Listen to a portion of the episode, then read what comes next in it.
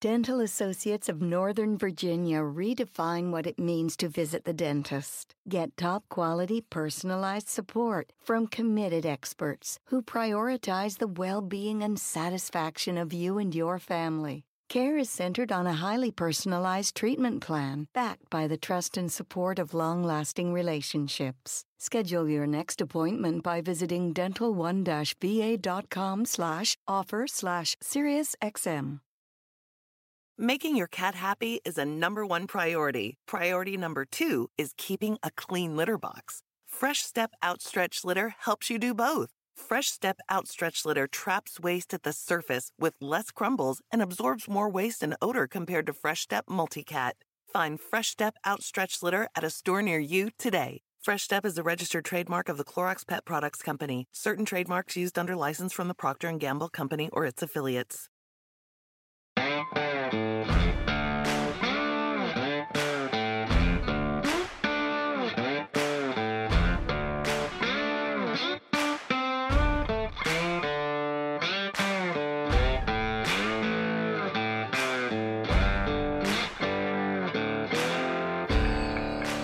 What's going on, everybody?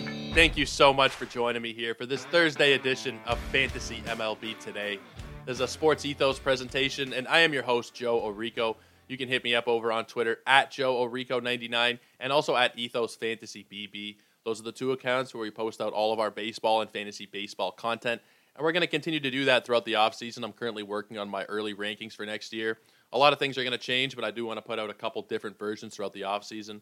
The first one, I think I'm just going to do a top 50 or so. We'll see exactly how many guys I get to. And that should be up on the website in the next week. And that will be posted out over on my Twitter account and specifically at Ethos Fantasy BB. I want you guys to go ahead and give that uh, channel a follow. That's where a lot of our stuff will be posted out from. I'm going to start posting my shows out there. I'm thinking next week, try and get you guys uh, seeing that account more and throwing some follows down on it. But today, we are going to continue with our position shows. We got through first base. We got through, I think, 20 ish first basemen, maybe 21, maybe 19, somewhere in that range of first basemen. We will revisit them as a whole and maybe specifically uh, later in the offseason. I just want to take a really early, just initial surface kind of look here where these guys are being drafted this past season, how they performed, and where I roughly think they're going to go heading into next year. Now, I did some work over on Twitter this morning, just a little thread talking about the second baseman here and it's kind of a rough outline for what I want to talk about today. I first off just started out by listing off the top 10 second basemen in fantasy for last season, and I did it by kind of avoiding guys like Trea Turner, like Mookie Betts, specifically talking about Yahoo here, who are eligible there who didn't really play there. I wanted to focus specifically today on guys who just played at that specific position, and that's kind of been a theme at first base and catcher. And it'll continue uh, on that way. I'm going to focus on guys who primarily play that position, I'm not going to talk about Trea Turner today and then leave him out of the shortstop show. I don't think that makes a hell of a lot of sense. So we're just going to be looking at guys who actually played the majority of their time at second base this year. And the number one ranked second baseman, just in terms of, you know, primary second baseman, was Jose Altuve. The guy continues to impress. Uh, I've, you know, I was a huge fan of Altuve. I soured on him a little bit following 2017. I think everybody kind of did. It's just a natural consequence of what happened uh, during that era. But the guy is still so phenomenal. I mean, 103 runs, 28 homers, 28 homers. the thing with Altuve is the power. Every year, I'll never cease to be amazed by a guy who is his height, which I believe is five foot six.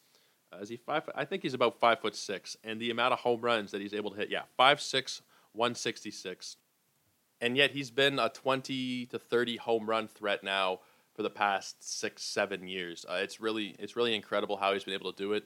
And I mean, the steals have kind of fallen off with Altuve. That has been the general trajectory for him for his career. He started out not really hitting many home runs his first few years two, seven, five, and seven.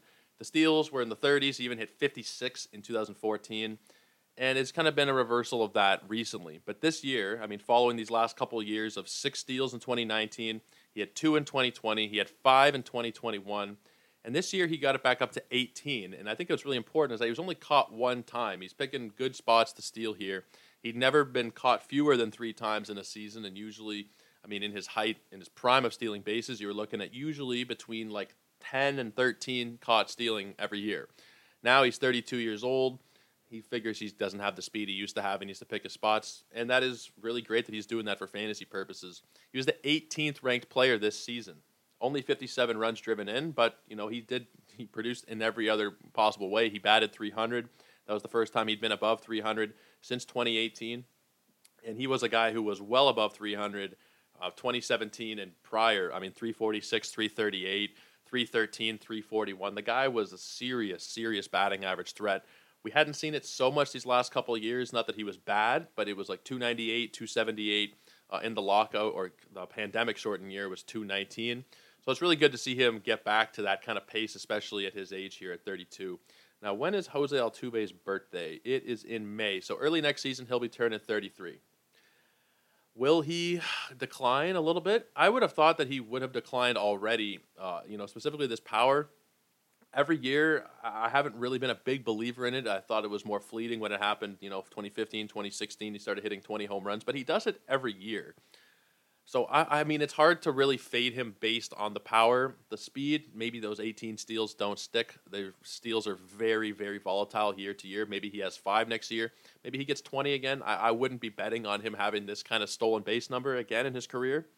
Maybe he gets back to 10 or 12. That would be probably roughly what I would be hoping for. I mean, maybe you'd hope for 20, but I don't think it's realistic looking at where he was being drafted, he was the 53rd overall pick on Yahoo, and he was the 72nd pick on the NFBC. Will he push up a little bit? Maybe a tad, but I think people are going to factor in the age. I mean, maybe the NFBC he'll go higher than 72nd. Uh, second base is really a crapshoot, so there will be some people who maybe just want to get it nailed down really early on, so they don't have to worry about speculating on you know some second base shortstop eligible guy at pick 250, 300. They'd rather just nail it down with an early target. And if you're going to do that, I think Altuve is a pretty decent option.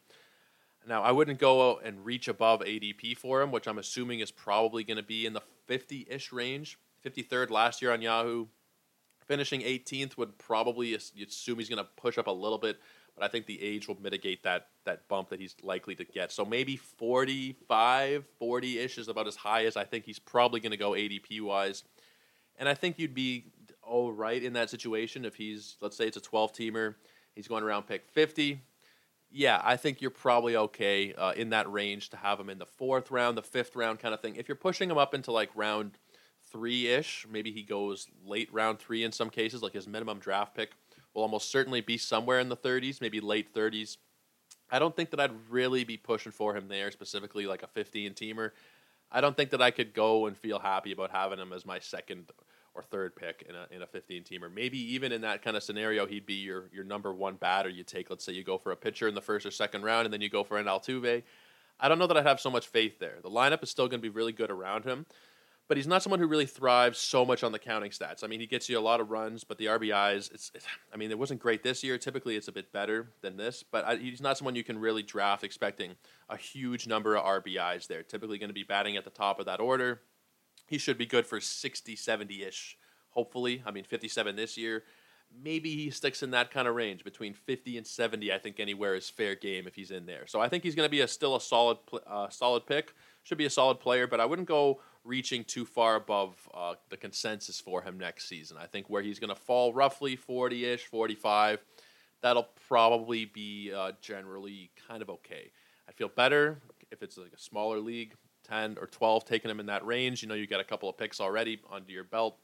That's where I'd feel more confident if he's going to be your second or third pick. I think you're probably playing with fire a little bit there. But let's move on. Let's talk about our number two second baseman for the season. Somebody that we worried about quite a bit in the early going. Is he done? Or was last year a complete fluke? Is this, you know, should I sell him? Should I drop him? I got one or two questions earlier in the year.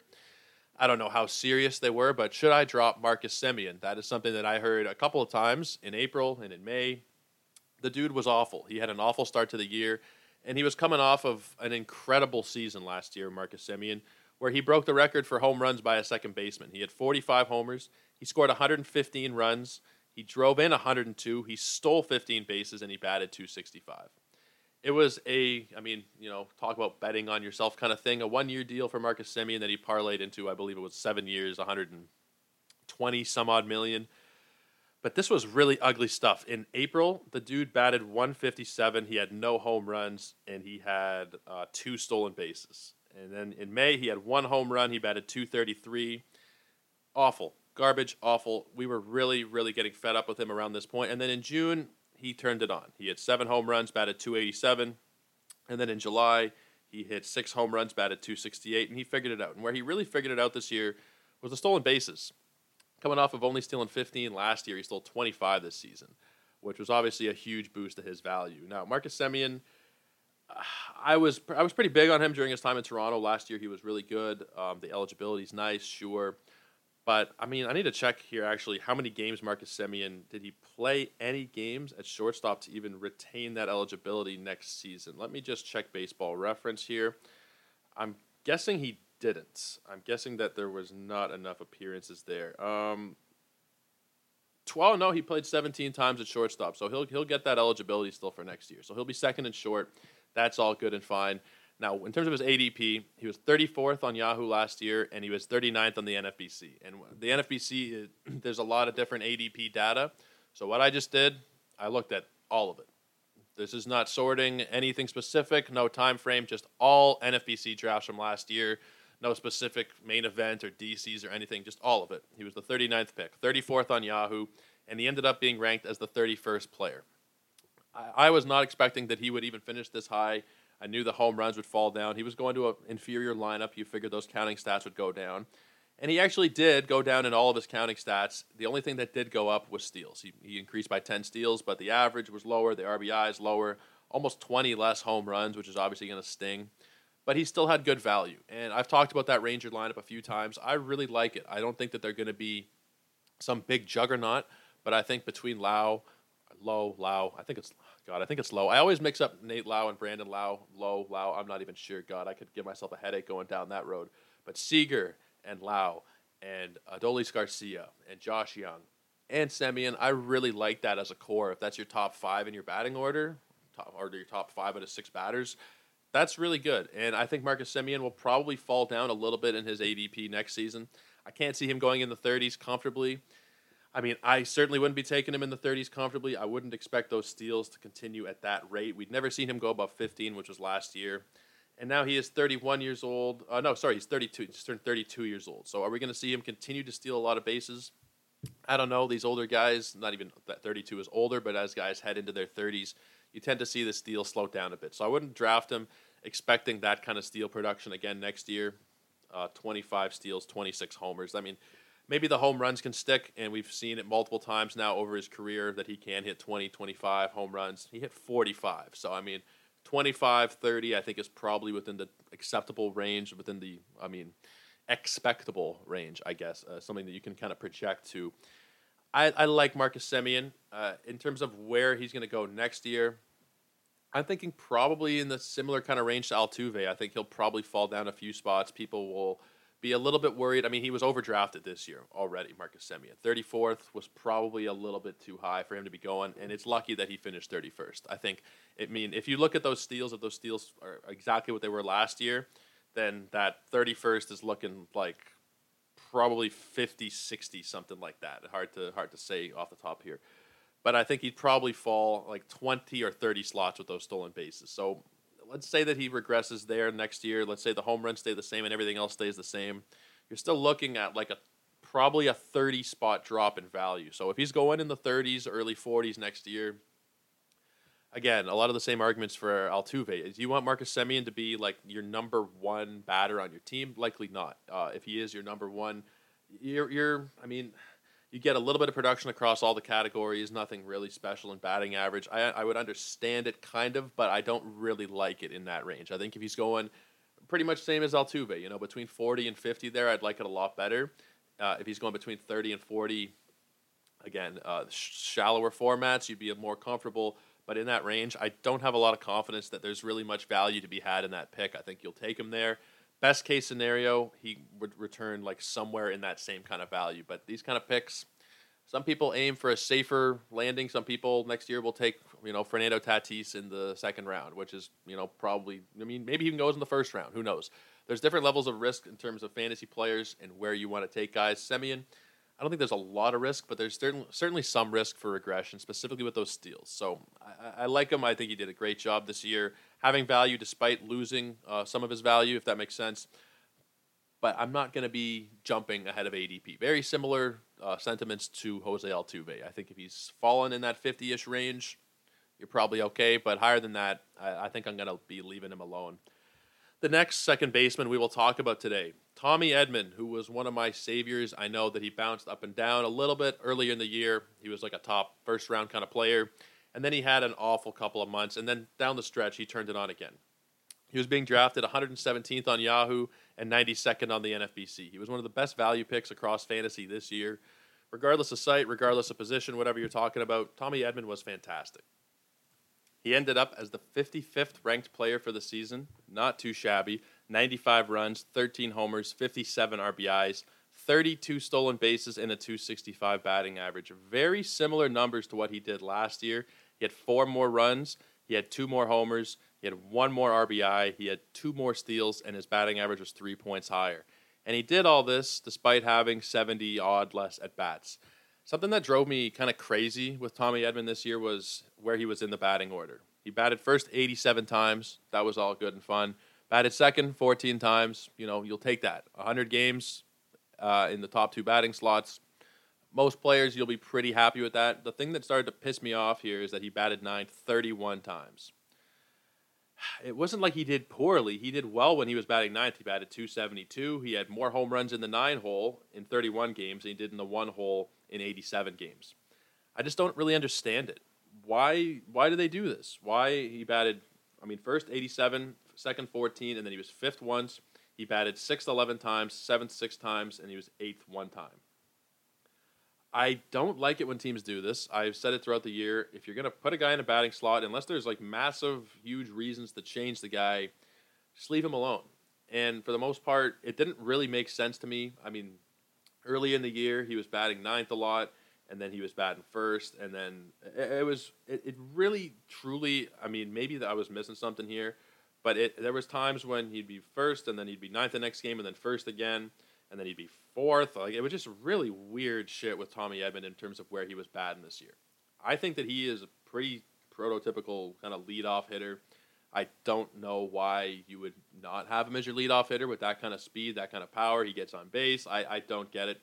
Hopefully next year the Cardinals pull their heads out of their ass in that regard and put him in the leadoff spot for every single game that he's going to play. That would be ideal. Obviously, not that the numbers suffered for it. I just like that consistency of knowing when you're drafting a guy, he's going to be batting leadoff, he's going to be batting second, he's going to be batting wherever.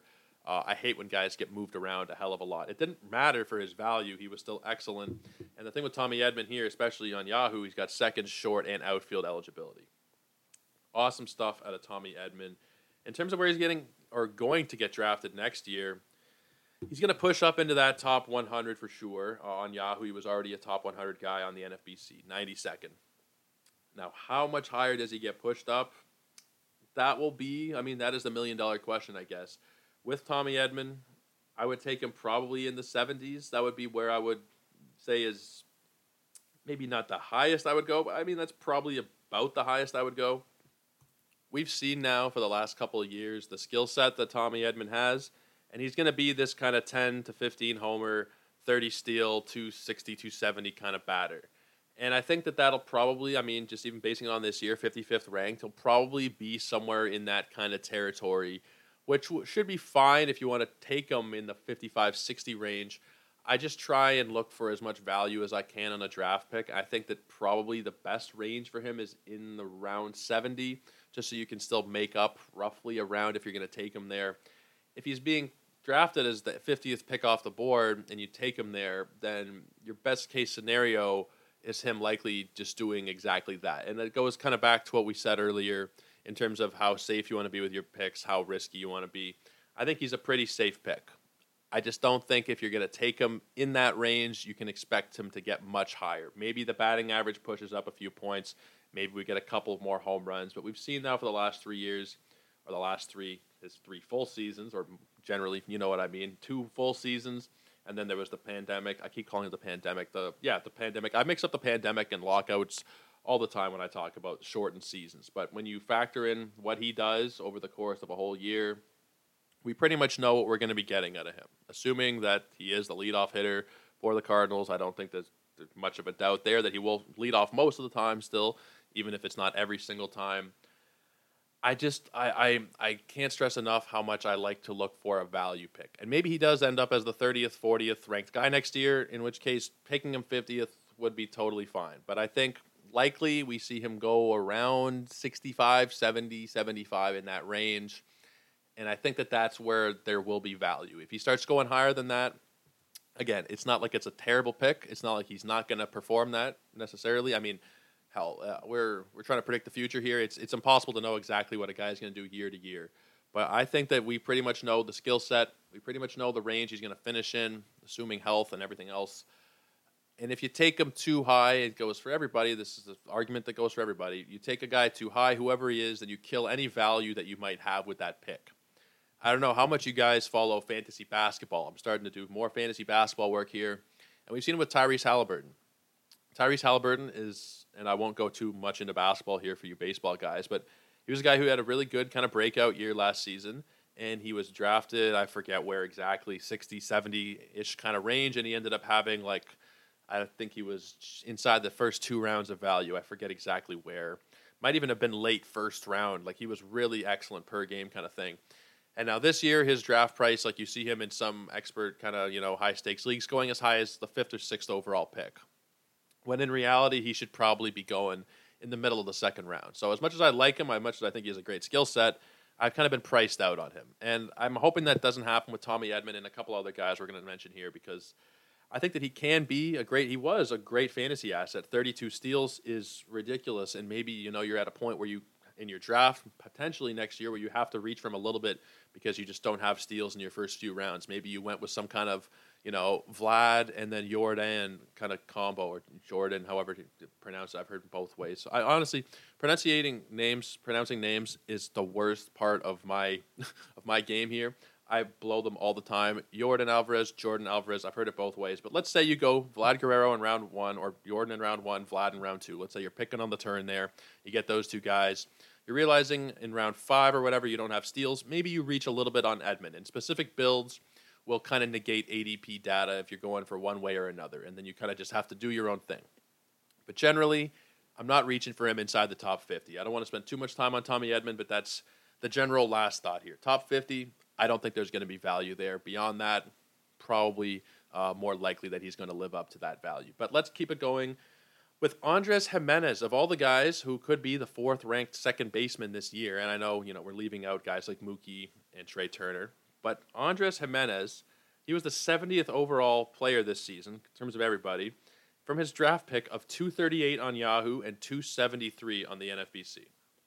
The dude had 66 runs, 17 homers, 69 ribbies, 20 steals, and he batted 297. I think that was, you know, there's a lot of things that were kind of surprising, but the, the fact, the fact, Jesus, that he batted almost 300, almost a 2020 season, this was fantastic stuff from Andres Gimenez. This team as a whole, really surprising, and maybe they'll continue to surprise, but just the way that their offense was able to produce with guys like Rosario, with Ramirez, with Kwan, um, with, with Gimenez, with Josh Naylor, you know, at times, especially earlier in the year, Owen Miller, and we had Oscar Gonzalez come up. And then you look at all the great pitching that they've got going. Like the amount of players that Cleveland has lost over the last couple of years, specifically like Lindor, uh, Trevor Bauer. You know, they've lost guys who were very talented players, whether they left or they were traded or whatever. And they're still in the playoffs here, having a very successful team. They have a great pitching staff. And I think out of all of it, Gimenez might have been arguably the biggest surprise this season. Second and short eligible. I think there's a decent chance he's going to walk away with a gold glove. I believe he was an all star. I've kind of tried to block out as much of the all star game as possible because I'm just not a huge fan of the way that everything goes. But yeah, he was an all star. The funny thing about Andres Gimenez, for those of you who maybe don't remember or you know, maybe you just don't know, is that he was like one of the main pieces that was traded for Francisco Lindor. He was with Isaiah Greene, Josh Wolf, and Amed Rosario for Carlos Carrasco and Francisco Lindor. I think the Guardians are pretty damn happy if this is what they're going to get. I mean, it's not exactly Lindor type value, but it's like this is amazing stuff out of Gimenez. Can he do this year after year? we're going to have to see what he develops into, what exactly we can expect from him. Uh, in terms of where he's going to be drafted next year, 238, 273 ADPs this year, Yahoo and NFBC respectively. Obviously, he's going to jump up. Where he jumps up to, I think, is really a matter of God, it's really a matter of preference in terms of, like I said earlier, it's it's a risk thing. He doesn't have the track record, like uh, he doesn't have multiple years under his belt of doing this kind of thing, which is something that I tend to value a lot more than, you know, I'll take the consistent kind of maybe slightly lower production as opposed to one or two years of like bang bang production, and then you know Julio Rodriguez is a great example. You know, one really great year, but is it going to be like the first overall pick next year for me? No. I'll take guys like Turner, like Jose Ramirez, who have a bit more of a track record. So when you're getting to this point of your draft, which I'm guessing with Gimenez is probably going to be around 100 and yeah, probably around 100. I think is is a fair rough estimate. Between maybe he goes a little bit higher in some formats, maybe he goes a little bit lower, but right around the century mark, I think is where he's going to be going. You got to ask yourself are you trying to just build a safe team? Are you going to take some chances? Do you think he can take a step forward? These are all very hard questions. He's only 23 years old, Andres Gimenez. Sorry, 24. He just turned 24 years old. There's still a lot of room for him to grow. He was the centerpiece of that trade for Lindor. We know what the India, yep, caught myself. We know what the Guardians can do development wise, specifically with pitching, but they've also had really great lineups on and off here for the last 10 or 15 years. I mean, I know there's years in between where the lineup is pretty scarce, but this year they were really good. He was a big reason, and I would expect that to continue. He's going to be a cornerstone of the franchise. Um, I mean, a little worried, sure, that you get some kind of like quote unquote like sophomore slump. Not that it was like a rookie year, but he'd never played more than 68 games before, never had more than 188 at bats. This was his first like real proper season of 500 at bats. He played 146 games. I think that we're going to be fine next year with him as long as, again, we don't get priced out of it. If people are grabbing him in the same range that he finished this year as a top 70 player, I don't think it'll happen. But if that's the case, then forget about it for me. I'm not going to be taking him that high up. I don't think that there's any value there. And that's really a main theme here. It's a main theme that's going to be throughout this offseason, throughout these recap shows is there any value? Can you make up any ground when you're taking a guy here? And if you're going to take Gimenez where he finished this year at pick 70, I don't know that we're going to get that much better. Maybe he gets a hell of a lot better. Maybe next year is 25 and 25 with a 310 average. I'm not going to bet on that, especially if I'm putting a lot of money into a league. Maybe you will. Maybe you want to take that chance on him around pick 70, 75. For me, if it's around 100, 110, that's where I would be more comfortable taking him. I think that's where the value will lie. We'll do one more second baseman for today, and that will be Gleyber Torres. The dude had a really solid year in 526 at bats, 73 runs, 24 homers, 76 ribbies, 10 stolen bases, and a 257 batting average. This was a huge bounce back for Gleyber Torres after last year. I mean, really the last two years, but specifically last season because everybody kind of gets a, a pass for the pandemic. He played 42 games. He had three home runs that season, and it was whatever. I mean, you know, nobody really took those stats to heart so much. Maybe in fantasy it affected ADP a little bit, but uh, you know, we kind of threw that season away. Last year, in 127 games, he had nine home runs, 51 ribbies, and 14 stolen bases. Now he gets back up to those first couple of years where we saw him had good home run numbers. Uh, 24 this year, just like he had in his rookie season. Now he had a 38 home run year in 2019, but that was the year that we kind of know was you know the balls were a little bit uh, messed around with, a little bit funky that season. I guess is the nicest way I could put it. So I don't know how much stock we put into that 38 number. That was the year DJ LeMahieu also just went crazy. He had like 26 homers, 100 RBIs, and he went nuts. I don't know that we can really expect uh, that number to ever come back with Gleyber, but this 20 to 25 home run range with 10 stolen bases, an okay batting average, no reason that we can't expect that kind of thing going forward for him. He was the 172nd pick over on Yahoo, 172, and 152 over on the NFBC. Probably uh, about right. You know, he'll, he'll go a little bit higher next year for sure, but I'm a little bit worried about the Yankees. Until I know that Aaron Judge is coming back, I just don't have a lot of confidence in that lineup. Assuming, I mean, I have more faith in like the front office. Not that they're you know the big spending Yankees that they're known to be uh, anymore, really they'll still spend some money, but I don't think it's as crazy as it, as it once was. If you take away Judge from that lineup, you have Torres, you have Rizzo, you have a banged up Giancarlo Stanton. You don't really have that much going on. I mean, the Yankees need Judge to stay, especially fantasy wise here, just so that these other guys can have some value. If you look at like the highest OPS on the team, other than Judge's 1100, it was the 820. I mean, throwing away Matt Carpenter in his whatever how many games he played, 45 games. Uh, it was Anthony Rizzo at 821. it's not bad. It's not great, but you can't have Anthony Rizzo be, you know, your main offensive guy uh, giving you production there with his batting average, which is, I mean, we went over it yesterday, the day before, 225. Like, you can't, they need to have more pieces on that team, whether it's, you know, Judge leaves and they bring in some other pieces or Judge stays and they add to Judge. The Yankees need to do a little bit more, uh, and that's a, that's a big part of the value here. I mean, the counting stats are pretty good 73 runs and 76 RBIs, but I'd like him to be a little bit better. For a guy batting in the middle of a lineup for a team that won 100 games, I'd like a little bit more. Uh, maybe I'm just a greedy bastard. That's possible. But I, I mean, it, it's going to be tough, right? His ADP, I think part of it will depend on Judge. I think it'll depend on the Yankees. It'll depend on what they do around him. Can he produce another top 100 season? He was 99th ranked this year. Yeah, absolutely, he can. But I think the road back is a little bit harder than what we might be thinking. Uh, just looking at what he did this year, a lot of the times we'll see what a guy did one year and think he can do the exact same thing the next year. I'm a little more skeptical. We've seen him do this kind of thing before, but it was a few years back now. So, I mean, I, I still like him. He's still a young dude, 25 years old. If Judge comes back, if the Yankees stay relatively the same, maybe they add a piece or two. I'm assuming it'll end in heartbreak this year. Maybe that's just wishful thinking for me, being a Toronto guy. But I'm thinking they'll probably probably change some things for next year. Whether it's Judge, whether it's somebody else, maybe they go for Trea Turner, maybe they go for somebody else. Who knows? I, it's very hard to predict what that team is going to do on an off-season to off-season basis. If they lose, if they get embarrassed in the playoffs, I think they're more likely to spend a bunch of money. Don't know how likely that is, but hey, uh, a, a guy can dream, right?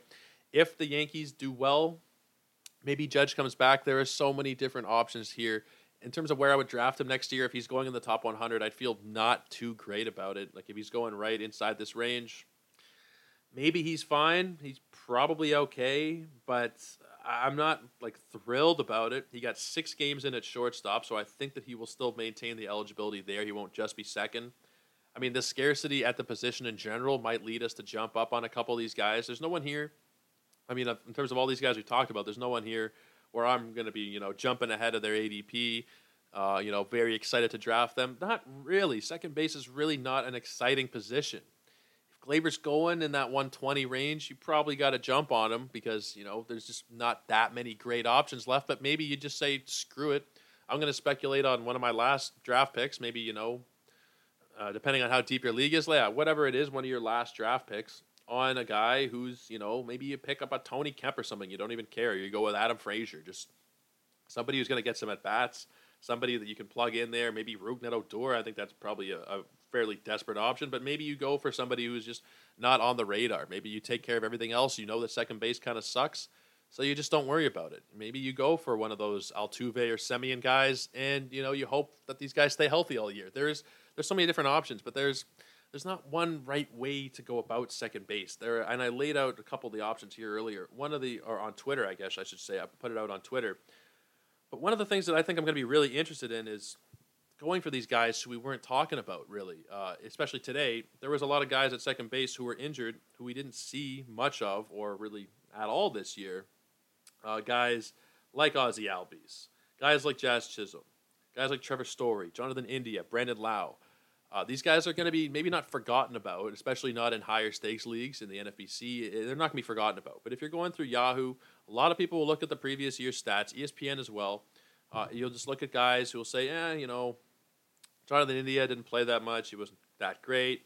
Chisholm was good, but he was hurt. Albies barely played. Story had one good week, and then he sucked. You know, these guys, they're all capable of giving you a top 50 fantasy season. All of them can, and all of them have. I mean, not not Jonathan India, uh, Jazz Chisholm. I think it's probably maybe not quite there, but like per game kind of thing. Jazz Chisholm, one of the best fantasy players that we have before he got hurt this year. The dude was incredible. I mean, on a per game basis in 2020, or excuse me, in 2022, he was 13th. So like these guys are going to be falling a little bit farther in drafts than they probably should next year. And I think a viable option for second base is to just pick up one of these guys at a discount as opposed to doing the other options. You go for Altuve or Semien or Edman really early on. There's always risk with that, with taking a, a guy early on. Uh, whoever it is, you know, whoever it is, but specifically second base, older guys like Semien and Altuve, and I feel better about Edman, but you know, nobody in that group really inspires so much confidence. Edman, I, am pretty okay with Edman, but all these guys, I mean, I think the most viable strategy for me as of right now is going to be to take one of these guys coming off an injury. You can get him a few rounds discounted. I think Chisholm's going to be a really interesting pick for me next season. I'm going to have him on a lot of teams. I think Ozzie Albies as well. These guys are going to go a couple rounds later than they probably should, just because people are worried about injuries repeating. And Albies had a really shit bout of luck. He got hurt. He came back. Then he got hurt like in his first or second game. So people will be scared off just because of that kind of thing, even though they're kind of fluky injuries. Uh, you know, these guys should still be able to carry a good value. Trevor Story might be a little bit more of an iffy one. But, you know, even when he was out there this year, he, ha- he gave you some pretty decent counting stats. Um, let me just pull him up here. Trevor Story gave you 16 homers and 13 steals. It's not bad, you know, it's 350 at bats. He gives you 500 no reason to think he can't go 2020. What the Red Sox do around him will also impact that. If they keep Bogaerts, if they keep Devers, what happens with Martinez? We don't really know what the Red Sox are going to do. It could be a huge fire sale, and hell, maybe they trade Story. I don't think they will, but maybe they're just you know they tear the whole thing down. Maybe they go and give it one last effort with this group. They you know, excuse me, maybe they go out and they get a huge free agent signing. They bring back Bogaerts, and then they do something else and maybe Trevor Story is a you know a top 30 fantasy player next season if he has a full year and a good lineup under his belt. There's a lot of variables, but I think these guys are going to be probably my main targets for next season. Uh, we're going to get more into this tomorrow. I want to talk about some of these deeper, not, not even deeper guys, but the latter half of the top 10 here. Guys like Jeff McNeil, Thairo Estrada, Jake Cronenworth, Whit Merrifield, believe it or not, was still the ninth ranked pure second baseman this year. Uh, not if you're factoring in other positions, but if you're just looking at second baseman, Whit Merrifield actually, you know, he had a top 200 fantasy season. If he had uh, 16 steals, 11 homers. He was 186th. So he's the guy we're going to get into. There's still a lot of options. There are still a lot of options for second base, like there are every position. There's just different quality of options.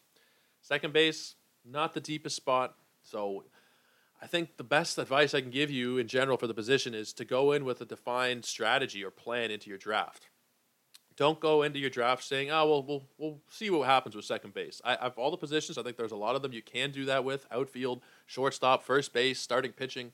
A lot of positions where you can kind of just say, you know, we'll play it by ear. But second, I would want to have more of a defined plan, a defined strategy going in. Of I'm going to take an early second baseman, whatever whatever it is. I'm going to take an early second baseman, or I'm going to take one of these guys who was hurt last year, who will not be an early guy. They'll probably be maybe late, early rounds, like four, five, six kind of thing. And maybe you get yourself an Ozzie Albies in the fourth or fifth round. Maybe you get yourself Trevor Story in the fifth or sixth round.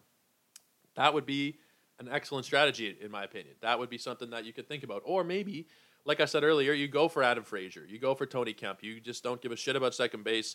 So you figure, you know, I'm going to take care of the other positions where I know that I can actually get guys who are going to have value as opposed to you know, hoping that Gleyber Torres can do it again or hoping that Andres Gimenez takes a step forward. Maybe you just don't care about it. Maybe you just, it's an afterthought. You go for your shortstops, your first baseman, everything else, and then second base is just whatever. Maybe we'll pick one up with FAAB money. Maybe we'll use one on the waiver wire.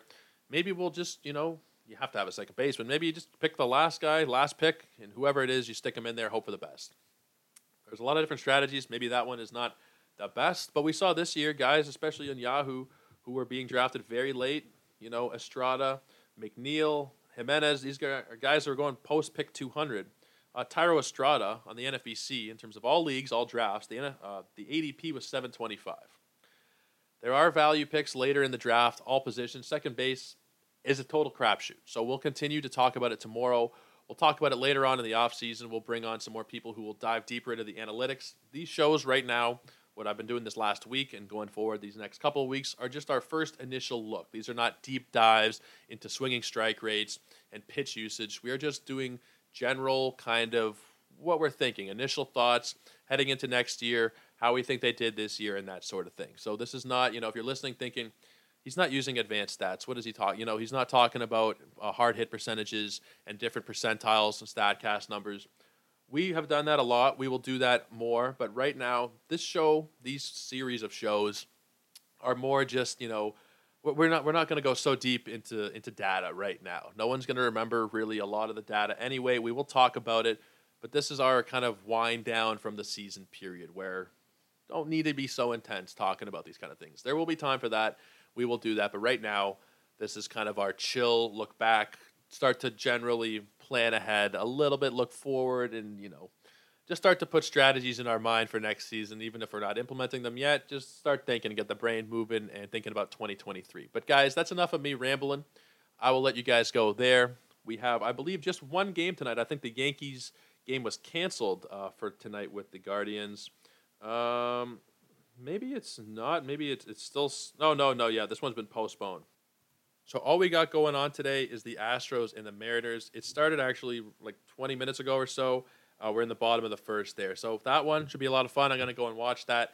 Please do go subscribe to the podcast, whether it be Apple, Google, Spotify. There are so many different places where the podcast is available. Please do check it out. Hit the subscribe button, leave a five star review. Ideally, that would be really great. And please do go check out our Twitter feed at Joe Orico99 and at Ethos Fantasy BB. Tons of content coming throughout the off season. I should have some ranks for you guys this weekend. So please do go check out sportsethos.com check out all of the great stuff we got going on there. And there will be baseball articles this weekend or early next week at the latest. So, guys, I'll leave you there. Enjoy the baseball, enjoy the playoffs, enjoy the offseason, and we'll see you tomorrow. Cheers.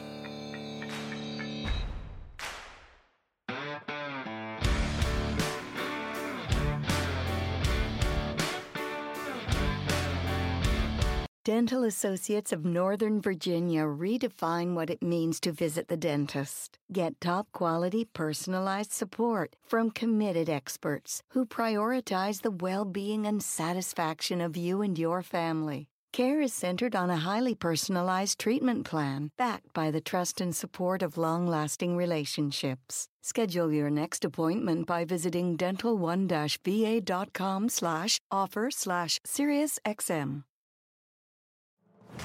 Clover gives you the power to run a smarter, faster restaurant. See everything in real time with the kitchen display system. Streamline takeout and delivery with online ordering.